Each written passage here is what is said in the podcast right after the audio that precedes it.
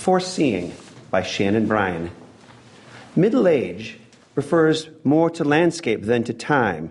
It's as if you'd reached the top of a hill and you could see all the way to the end of your life, so you know without a doubt that it has an end. Not that it will have an end, but that it does have an end. If only in an outline form. So, for the first time, you can see your whole life, beginning and end, not far from where you stand. The horizon's in the distance. The view makes you weep, but it also has a beauty of symmetry, like the earth seen from space. So, you can't help but admire it from afar, especially now, while it's so simple to re enter whenever you choose, lying down into your life, waking up to it, just as you always have. Except that the details resonate by virtue of being contained. As your own words coming back to you define the landscape, remind you that it won't go on like this forever.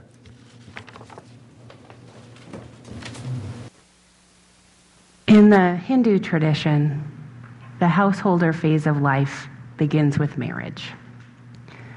We know that moving into middle age might be marked by marriage or by many other things a significant birthday, signing a lease, buying a house, getting, getting married, having a child, physical changes like the gray hairs sneaking in more and more, or the hair thinning, or whatever it is. For me, just over two years ago, in a two month span, I had my first job, or I had my first child, bought my first home, and started my first job that I didn't have a plan to leave. And when the whirlwind of that settled, I looked around and said, This is something new. And I think it might be middle age. So the Hindus call this stage being a householder, and it was marked and it is marked by the pursuit of three things: pleasure, success, and duty. Marriage and family life were the area in which pleasure was pursued, and our children learning about sexuality will learn some of the details of that. Success was pursued through work and vocation, and duty through involvement in the wider world and civic participation. Duty is an important part of middle age. For many of us, though not all, middle age is marked by living into commitments or in light of the commitments we have already made. If we have had children, we keep parenting day after day, whether we particularly want to or not that day. If we are married, we live into those promises again and again. And our career trajectory is often set, and we follow the steps ahead of us. It is not to say the earlier choices are irreversible. We know career changes happen. We know that people who once swore they never wanted children can suddenly change their mind. And we know that marriages and romantic partnerships end. We know that for many here in our church and beyond, ending a marriage or committed relationship is a right choice, if a hard one. We know sometimes it is a choice made by a partner and you don't get much say in the matter. We know it can be a logistical nightmare, untangling legal relationships and property and setting up two households after our lives have grown intertwined. And there are a lot of people in this church community navigating separation and divorce right now. We see you, we hold you in our hearts, we offer our support. Being middle aged, looking forward to what we hope is a full second half of life, in many ways means living into or in the shadow of our previous commitments and finding the meaning and truth there.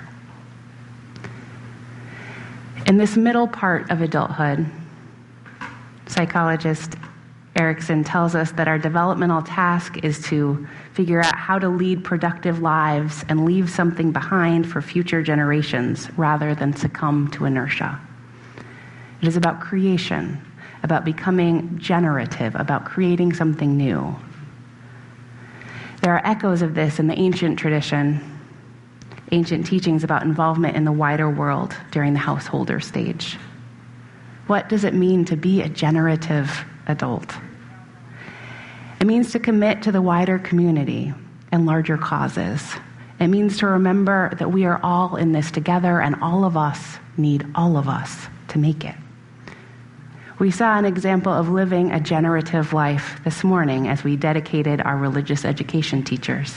These people are giving of themselves to create, to create loving, learning communities for our children and youth. They are taking the long view. They are planting trees whose shade they will never lie in. And we know there are many ways to do this. Another psychologist, this one, Dan P. McAdams, reflects on this, and he writes Highly generative adults invest considerable time, money, and energy into, into ventures whose, li- whose long term payoff is hardly a sure bet. Raising children, teaching Sunday school, agitating for social change, working to build up valued social institutions. These kind of generative efforts often involve as much frustration and failure as fulfillment. Yet, if one's internalized and involving life story, one's narrative identity, shows again and again that suffering can be overcome, that redemption typically follows life setbacks and failures, then seeing one's life in redemptive terms would pe- appear to be an especially adaptive psychological thing to do. In religious language, we would call this having faith having faith that what we do matters in the grand scheme of things, even if we do not live to see the results. Having faith that despite frustrations, despite the, the reality that there are more fun ways to pass the time, showing up for one another and for our community matters. Faith that our efforts will pay off in ways we may never be aware of. Here, we believe in the power of human agency, that each of us and all of us have the power to make the world better.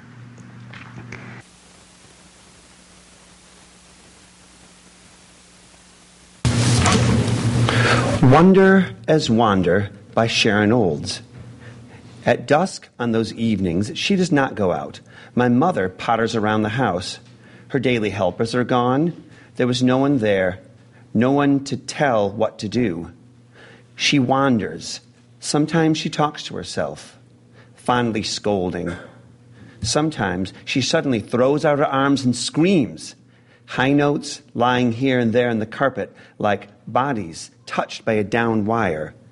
She journeys, she quests, she Marco Polos through the gilded, gleamy loot rooms who she is. I feel now that I do not know her and for all my staring, I have not seen her.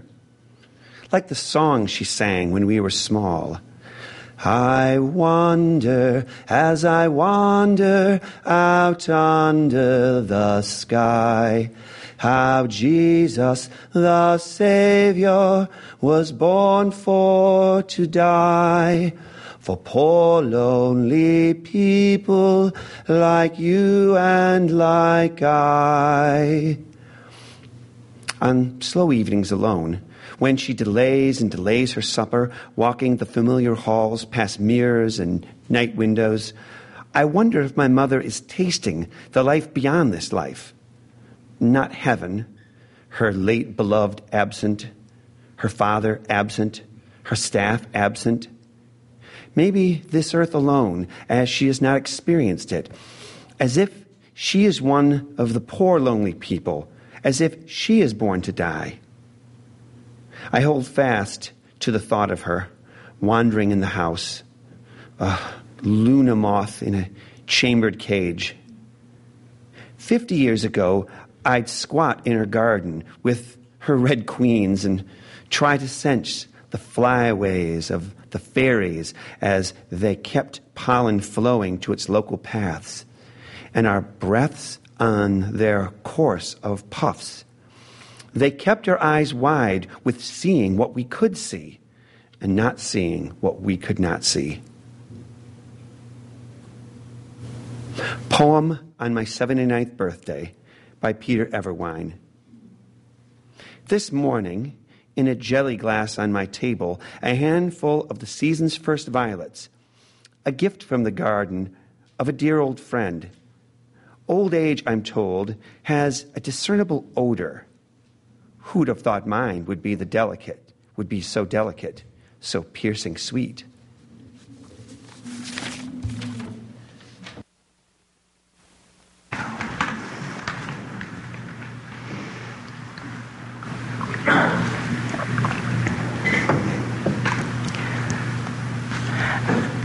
A few of you came up to me this morning, a few of the elders in our, in our community, and said, So you're going to tell me about what it's like to be old today?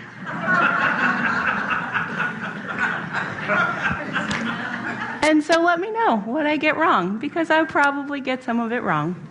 But this is what I can share from the Hindu tradition and a few other sources. Let me know if it's anything close to your experience. So, the third stage of life is old age, or sort of young old age. In the Hindu tradition, that begins with the birth of a first grandchild. And in our lives, that might begin with a certain birthday, retirement, a child's milestone, a physical change. And in the Hindu tradition, this stage of life is called being a forest dweller.